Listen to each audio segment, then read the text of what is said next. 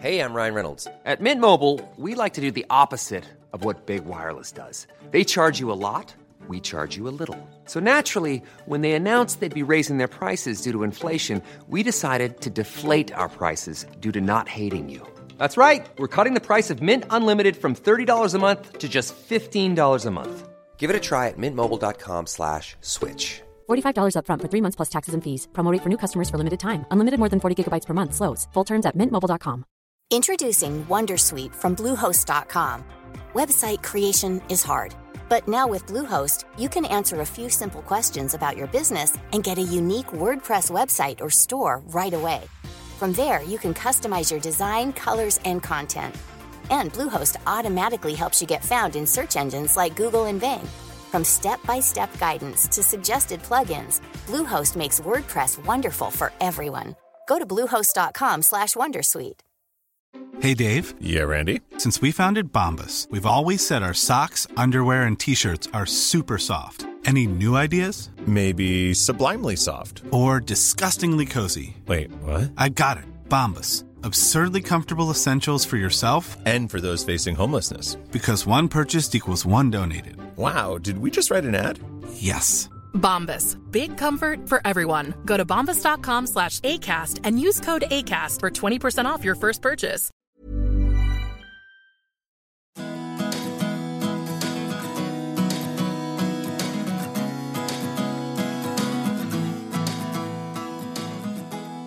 Hello and welcome to the HortWeek podcast. Today I'm with financier and environmentalist Ben Goldsmith. Now, Ben was a DEFRA non executive board member from 2018 to 2022, and he's chair of the Conservative Environment Network. His new book is titled God is an Octopus Loss, Love, and a Calling to Nature, of which more later. But firstly, welcome, Ben. Matt, thank you very much for having me on. I'm very grateful. Well, it's great to have you on. Now, I met some of your um, Conservative Environment Network colleagues at a parliamentary horticulture event recently. And uh, obviously, there's an election next year, probably, and um, horticulture is kind of on the agenda. Um, there's a lot of um, inquiries going on. There's a Lord's inquiry. There's lots of food and labour reports floating around. Um, and um, you were at DEFRA for five years advocating you know, ELMS and uh, Nature for Climate Fund and Species Reintroduction Task Force. So, do you think the government really is interested in in environment and and horticulture? And do all these inquiries mean anything? Do the reports do anything good with government? Well, look, stepping back first, um, f- for some reason which I, I can't fully articulate, um, it has become fashionable for conservatives around the world to to make as if they don't give a damn about nature, they don't believe science of climate change. You know, it's it's almost a badge of honor if you're a conservative in the United States or in Brazil or Australia to to denigrate efforts to restore our natural environment. Um, and I, I, it's a relatively new phenomenon because, of course, um, conservatives were often defined by their desire to protect the things that really matter, um, to act as good stewards, to, to to build resilience, which of course is what nature gives us, um, in, in, into the places over which they have power um, uh, to, to, to, express a kind of responsibility towards future generations. I think of Theodore Roosevelt, the national parks in the United States. I think of Nixon, who created the Environmental Protection Agency, and it was under Nixon that the Clean Air Act happened, the Clean Water Act. It was Thatcher and Reagan that bashed world leaders' heads together and created the Montreal Protocol and and fundamentally fixed the ozone problem. So so conservatives don't have to be imbecilic on nature and the environment, and yet it's become fashionable for some reason for them to be so. And that's why in 2010, a group of us decided to set up the Conservative Environment Network to create really a home for those people broadly defined who consider themselves conservative, small c, and who also care passionately that, that we need to set our minds um, to to to fixing nature and, and the climate. And it, and it's been really successful. We had a bunch of um, wins. We, we, built a caucus. Today, the caucus has 150 Conservative MPs in it. Similarly, we've got a caucus in the House of Lords. We've got um, uh, six or 700 councillors. We've got a big grassroots network. And so we represent quite a powerful movement within the Conservative Party here in, in, in, in the United Kingdom. We're not formally affiliated with the Conservative Party. We are an NGO, but we have the effect of being able to make change happen within. Um, and, and for example, we brought about working in coalition with a bunch of other environment NGOs, the Blue Belt, which was the creation of millions of square kilometers of new marine protected areas and no take zones around the UK overseas territories, places like Ascension Island and St. Helena and Pitcairn. It's the biggest network of marine protected areas in the world that, that the UK has created. Uh, we also got the government to, to commit to an early phase out of coal. Instead of 2035, it's happened already. Um, so it, it's it's been successful, and of course we had a flurry of victories in the last four or five years, particularly under Boris Johnson. Uh, the Environment Act 2021 is a pretty comprehensive piece of legislation. I'd say it's among the best of its kind in the OECD nations, you know, and it's got ratcheting targets that get harder and harder over time. So that should have um, so, so, some really strong impacts on a range of different areas, from species reintroductions to to single-use plastics. I think the Agriculture Act, which which directly links all rural payments and farm subsidies to stewardship and restoration of soil and nature, it's a massive win for nature. That I I'm not sure either the farming industry, the government, or in fact the nature restoration community fully grasped what a big deal it was when it happened. And now it's happening, and there's obviously debates on Dartmoor and other places of, about its rollout. So lots of good stuff has happened. Um, I, I think it's fair to say that outwardly it would appear the government has somewhat lost interest in these issues during the last couple of years, um, and, um, and and and that's really what we created the Conservative Environment Network for to make sure these issues don't slip down the agenda and to defend the wins we've had and to fight for new ones. last thing I'd say on this is it, it's becoming very clear that the environment, big aspects of it, are becoming a significant electoral issue pollution in our rivers by li- livestock slurry and, and, and by sewage pumped out by the water companies were a material issue in the local elections in May. And poll after poll shows that doesn't matter whether you are uh, young or old, rural or urban, left leaning or right leaning, you want to see environmental action, you want to see nature recovery. There's a clamour that is, I don't think, going away. so, any politician of any party that denigrates these issues or pushes them down the list of priorities, I think is being foolhardy just from a political strategy perspective.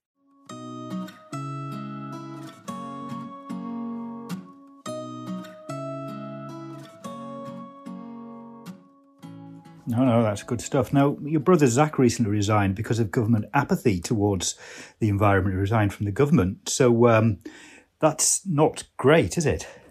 Yeah, so my brother Zach has been a lifelong nature lover and, and gardener. The two of us grew up um, in, in, we were lucky enough to grow up in a big garden in Richmond belonging to my mum. And we were always helping out with the vegetable garden. I've still got some of the letters I sent to my brother at boarding school, which was a fate that I managed to avoid and uh, and they were all those letters were about how the carrots and the potatoes were doing and then i'd think of something after i'd sealed the envelope and i'd say on the back ps you know the peas are not doing so well for some reason and so we grew up gardening we grew up putting up bird boxes trying to build ponds which didn't work very well on the sandy soils of west london and going out into the common land of Ham Common and onto Richmond Park to look for wildlife at dawn. He's he's a lifelong nature lover, and so having him as environment minister during the last four years, I think has been an amazing thing. And he's worked his socks off to do good stuff. His focus has been overseas, not domestic. So he's been focused on using British development funding and British diplomatic muscle to help protect rainforests and restore ecosystems in the developing world, mangroves and coastal salt marshes. And the UK's funding a thing called the Connected Landscapes Programme, which is supporting corridors for elephants in Africa and human wildlife conflict and so on. And I think he just felt it was getting harder and harder to get stuff done. You know, and partly that's a result of the increasing financial constraints on government. And undoubtedly, it's partly because nature and the environment have slid somewhat down the political agenda for the current um, set of ministers. I, don't know why that is, um, but it's a shame. You mentioned future wins for the Conservative Environment Network. What are your priorities? I think the the number one ask is to make a success of the environmental land management scheme. In England, 75% of the land is farmed, including our national parks. And yet we have signed up to 30 by 30 pledge alongside nearly all of the nations of the world, which promises to restore 30% of our land and 30% of our sea to good, healthy, natural condition by 2030. If we're not going to do that in our national parks, where and how are we going to do it? And of course, we have to do it. There are also now provisions within the Environment Act that legally bind us into restoring nature. And yet, nature is not currently recovering. In fact, the indicators continue to get worse year in, year out. And it's particularly bad within our national parks. Nat- Natural England in Dartmoor have handed out during the last 10 years 200 million pounds to farmers ostensibly in exchange for nature recovery and yet across every indicator in Dartmoor nature has got worse. So the new environmental land management scheme offers us a chance to keep people in the land because farmers in these remote landscapes they're the, they're really the soul and the backbone of those communities. They're, they're, they're vital to the economic prosperity as well of these remoter parts of our country. But they're also vital to ecological recovery because in our remote landscapes the outcome we want more trees more scrub more wildflowers in mosaic wood pastures that are rich in wildlife rich in color rich in birdsong of the kind that once stretched across great swathes of our country and the key to getting those kinds of landscapes back is to have low numbers of extensively grazed native cattle. So we need the farmers in these landscapes, we need their livestock, but we just need far fewer sheep and we need more of the kinds of traditional cattle that used to be there. And the way to do all that is to provide them with incentives. And they're already deriving 80, 90% of their total revenue from taxpayer handouts under the old schemes. So it's not as if these aren't quasi public service businesses anyway, farming businesses in our national parks. So all we need to do is adjust the incentives so that they adjust their farming methods back to a gentler, more nature friendly way of farming, preferably with cattle, not sheep. So I think that's the totemic battle is restoring vibrant nature in our protected landscapes and our other less agriculturally uh, productive places by making sure that the environmental land management scheme is a success and I think it probably needs to be more generous. So, so I would say that our number one manifesto ask is stick with it, make it work, and double the budget, and and and and lean into the more ambitious end of the environmental land management scheme, the bit that talks about restoring nature in our national parks and our protected landscapes, the places where, incidentally, it's hardest to make a living just through out and out farming. I think that that's my biggest ask. And just by way of comparison, we spend 20 billion pounds a year maintaining the roads in this country. So the idea that we can't spend 3 or 4 billion on 75% of our land surface, land from which we want clean air, we want clean water, we want protection from flooding, we want biodiversity recovery, we want public access and amenity and and and, and good health outcomes and good well-being and, and, and, and spiritual enrichment for people. We want food. If you think of all the things we want from the land, it doesn't seem much to us that we pay the land stewards, in other words, the farmers, properly for delivering all that for us. No, no, it's. Uh, I mean, it's inter- interesting you talk about manifestos because we haven't really seen much signs of what people, what the parties might put in them. You know, talking to to Labour, they say they're holding off because they don't want the Conservatives to steal their policies. Um, you know, that's that's the big question now. What is going to be in the manifesto? So, what do you think might be in the Conservative manifesto linked to the environment? I mean, I've I've got no better idea than you so far. Um, I, I, just know that both of the major parties currently haven't said much on nature, which is odd, given that millions and millions of voters are members of the nature organisations, the National Trust, the RSPB, the Wildlife Trust. You know, we feed the birds. We we love Attenborough. It was a blockbuster series, the Attenborough Wild Isles series, there is a growing clamour for greater connection with nature and greater efforts to restore nature. It's a growing understanding that nature in our country is terribly depleted. So this seems to me an open goal. You know, DEFRA should be a good news factory for government. You know, they should be announcing all kinds of exciting things around restoring nature in our national parks and beyond, reintroducing species and so on. And and so the reticence is beyond me. I, I don't understand why the major parties are not are not um, cashing in on this this this this public interest in nature, um, um, and I sort of hope they will. The Labour Party now has its own equivalent of the Conservative Environment Network called the Labour Climate and Environment Forum, and um, we will see if they're successful um, in in pushing Labour ministers, Labour shadow ministers, to come up with something exciting on nature. But um, so far, there isn't much, is there? There isn't. We're watching this space, but um, should be any time. Well, I don't know in a few months' time, probably.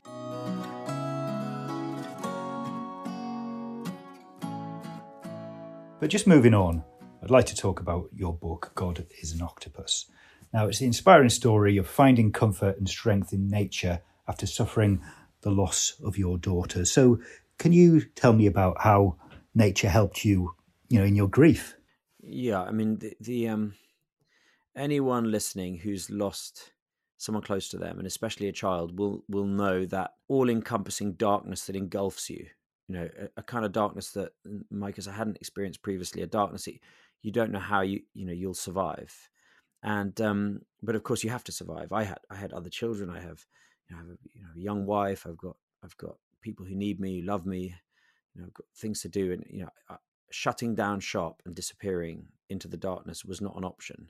I knew that from very early on, and so um, what I found is that the first shards of light that penetrated that darkness and made me feel okay were always associated with nature just being outside in nature. Could have been something as simple as having a cup of tea on a sunny morning in the days after the accident in which I lost my daughter Iris. You know, listening to the bird song and just feeling for a moment okay. And and we there's a there's a bend in the river at the bottom of our valley where um, was a kind of area for swimming, and you know, I found myself ten times a day immersing myself in that water.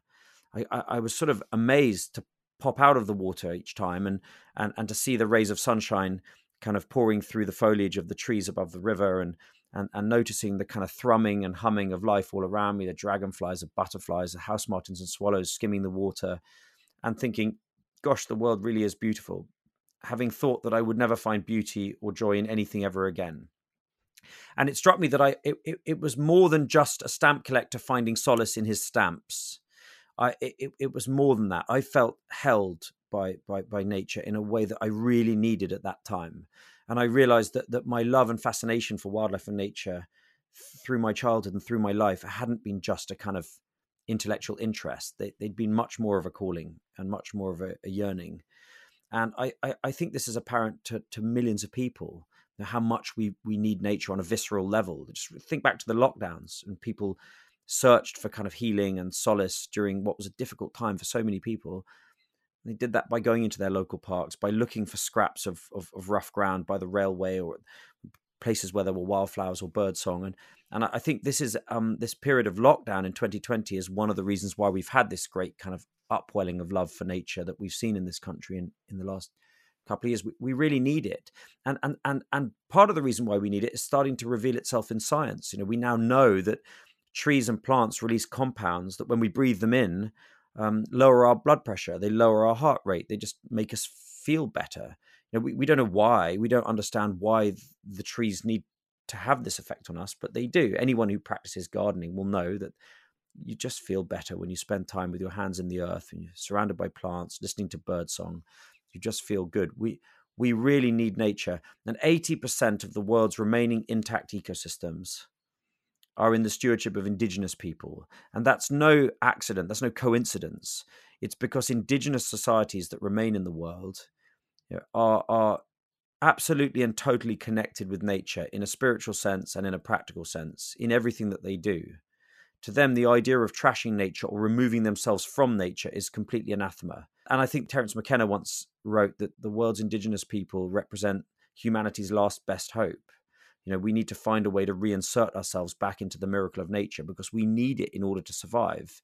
And that became very clear to me during during the, the darkest year of my life. And so I, I, wrote a book about that year of magical thinking if you like about solace in nature and solace in rewilding nature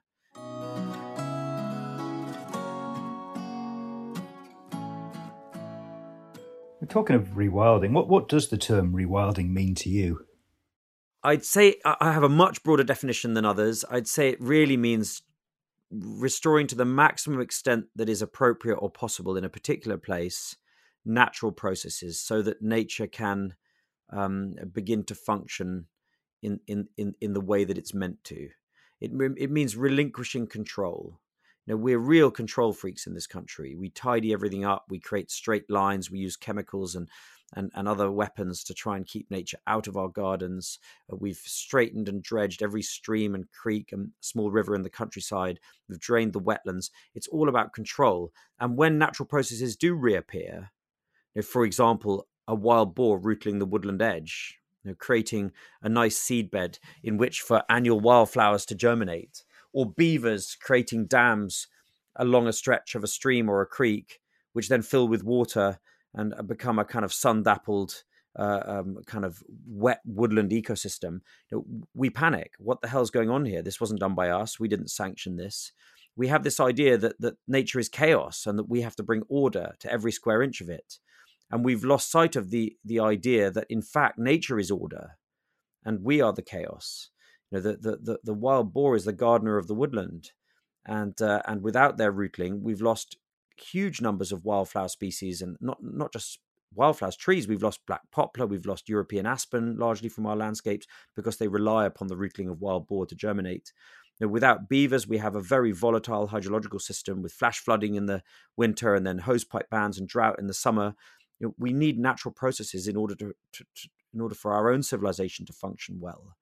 So I think um, I think for me, rewilding is about restoring natural processes. Now, if you're in a London park or a suburban garden, that might just mean having some some dead wood, you know, in which for invertebrates to make a home or hedgehogs, some scrub for for birds and other wildlife, native scrub, maybe some water, a little pond, and allowing the natural processes to recover at that level.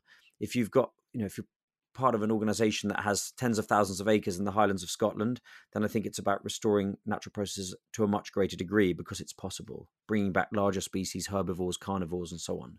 But I think anywhere on that spectrum can be defined as rewilding, right down to a window box on the 33rd floor of an inner city tower. It's interesting. There's been criticism of rewilding across the spectrum, though, from you know, the likes of Alan Titchmarsh talking about how gardening and rewilding don't really match up, and say the NFU talking about rewilding's impact on on food production. So, what do you make of that criticism?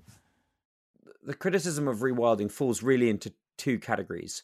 One is food security. You know, this idea that if we rewild some of our land, um, we will um, we will starve, or those that don't starve will be eaten by beavers or whatever it is. You know, I, I, that's a ludicrous argument in my opinion, on the basis that eighty five percent of the food we produce comes from just twenty percent of the land, mostly in the east. No one is suggesting rewilding that land.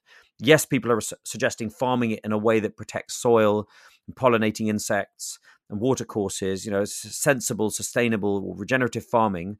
But no one is suggesting rewilding in those places. Meanwhile, the least productive quarter of our land barely makes a dent on food production. Basically, the national parks, one, two percent of total food production comes from from that land. You know, great swathes of our country are simply not suitable for productive farming. And when you take into account the winter feed that needs growing elsewhere and bringing into those landscapes each year, or you take into account the hydrological impact of overgrazing in our hills, which causes this flash flooding and then drought on on more productive farmland downstream, you can make the argument that farming in these places is net negative in terms of food production. So the idea that um, uh, de-intensifying and reducing the volume of food produced in our less productive landscapes has any bearing on food productivity whatsoever is complete nonsense. So I, I don't buy that argument at all. If they were concerned with food security, you know, they'd talk about food waste. You know, fifty percent of the food we produce ends up in the bin between farm and fork. You know, or the fact that we use hundreds of thousands of acres of our most productive land to grow food for machines, not people. You know, bioenergy and biofuels. Now, these are the things we talk about if we're interested in food security, not rewilding.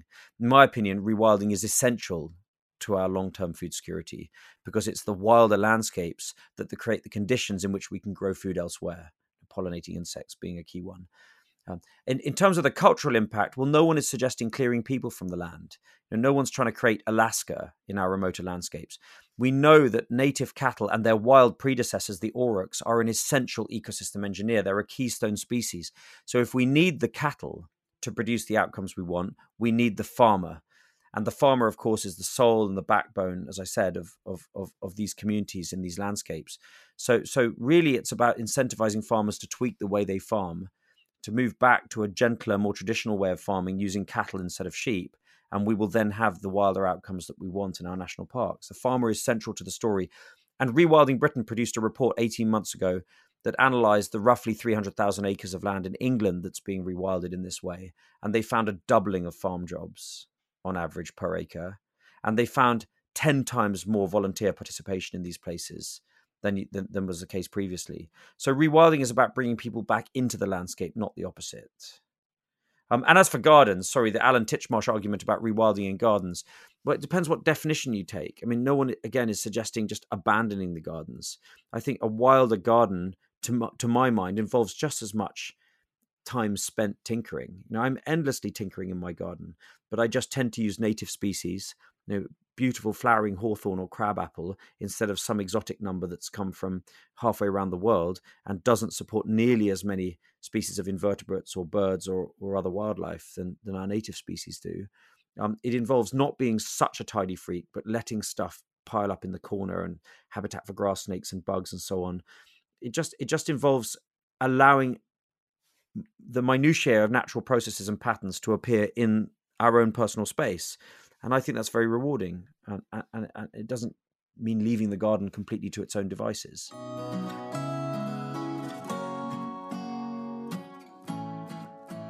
You have been quite critical of sort of conventional gardening. In the Financial Times recently, you wrote, anything which makes it more difficult to import naff, exotic flowers, and other plants into Britain is good news. There's plenty to buy in garden centres well, without the imported potted plants, which offer nothing to wildlife. Look like something from the 1980s, often spread beyond the garden in which they're planted, and sometimes bring parasites or disease. That's pretty hard hitting stuff. I know. So, uh... Well, look, I don't know whether you ever look at those 1980s kind of TV shows and you see the outfits they wore and you think, my God, how did they do that? Well, I sometimes look at manicured gardens and I think this is really outdated stuff. You know, on the basis that taking um, you know particular species of flowers that come from miles away from South Africa or from China, you know, importing them I think is is certainly an issue. We, we we know that it's a pretty good way of spreading pathogens, and of course our countryside is riddled with species that were brought in for cosmetic reasons and which have now spread. The rhododendron ponticum was very popular in Victorian gardens. Japanese knotweed was brought here as a decorative. Himalayan balsam. Now, these are species which are having a devastating impact in the landscape, and they were brought here by gardeners who wanted to spice up their gardens with something exotic. So uh, there's a risk associated with bringing exotic plants in, both a pathogenic risk and the risk of spreading invasive species into the landscape. But there's also, to my mind, you know, for the most part, just something a bit naff about rows of exotic plants that look like a kind of pastiche of real nature. You know, if you walk along, you know, a, a, kind of beaver wetland, which is just awash with color, purple loosestrife and marsh marigold, and and all the other colors of kind of wetland wildflower meadow that that beavers bring the, complexity and the beauty of that is just unrivaled by anything that we can create by planting things in a kind of neat little series of rows with bare earth between them. So I, I think sometimes you know an over manicured garden comprised of exotic species can look like a roundabout that's been decorated by a council somewhere in the London suburbs, and I and I, I'm much more in favour of of um, using native vegetation and having um, you know a little bit more of a self-willed approach in terms of garden management but that doesn't mean less involvement. There are still lovely paths to be mown and there's still um, you know c- cutting at certain times of year in order to get the best outcome the following year and there are still ponds to be dug and garden gnomes to be positioned and garden furniture and pruning and trimming and wildlife piles to make and bug hotels and bird boxes and there's so much you can do in a wildlife friendly garden. And I, I, I think the, the if you go to lots of posh houses they often have a wild garden in inverted commas which is often sort of part orchard part wildflower meadow usually close to the house and it's usually a section just like the knot garden or the kitchen garden and it's often the most beautiful part of that whole enterprise and it's often the place in which you find the most bugs and the most butterflies and the most birds and i was always drawn to the wild garden in, in my mother's victorian garden in richmond and i always wanted the whole thing to be a wild garden when i was a child. So i i, I am a little judgmental on this and of course it, there's no it, there's it's probably i'm generalizing of course and i'm being provocative you know there are no right answers no, well, it'll certainly get our audience talking and thinking, hopefully. But um, just going on to our final question, you talked about some of the sort of environments and, and parts of nature you love, but is there a particular plant which is your favourite, one one which you'd take to a, a desert island? I mean, the plant that I love most, there's so many plants that I love, but I particularly love hawthorn. The hawthorns here at my place in Somerset produce such a vivid and vibrant white blossom in the spring that it really does herald an exciting time of year and the the the, the blossom is just heaving with the first buzzing insects and pollinators of the season.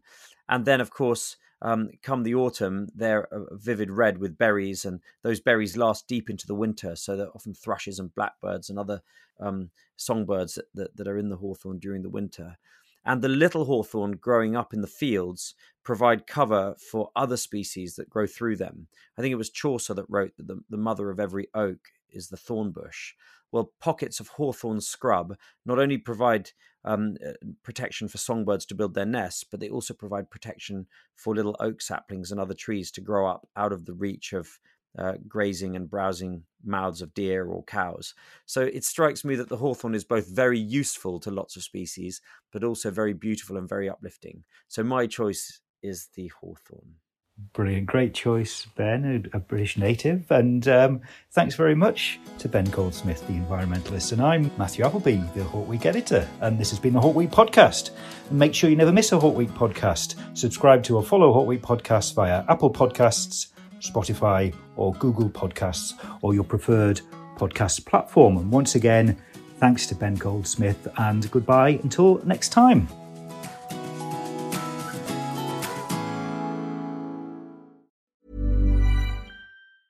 Tired of ads barging into your favorite news podcasts? Good news. Ad-free listening is available on Amazon Music for all the music plus top podcasts included with your Prime membership. Stay up to date on everything newsworthy by downloading the Amazon Music app for free or go to amazon.com slash news ad free. That's amazon.com slash news ad free to catch up on the latest episodes without the ads.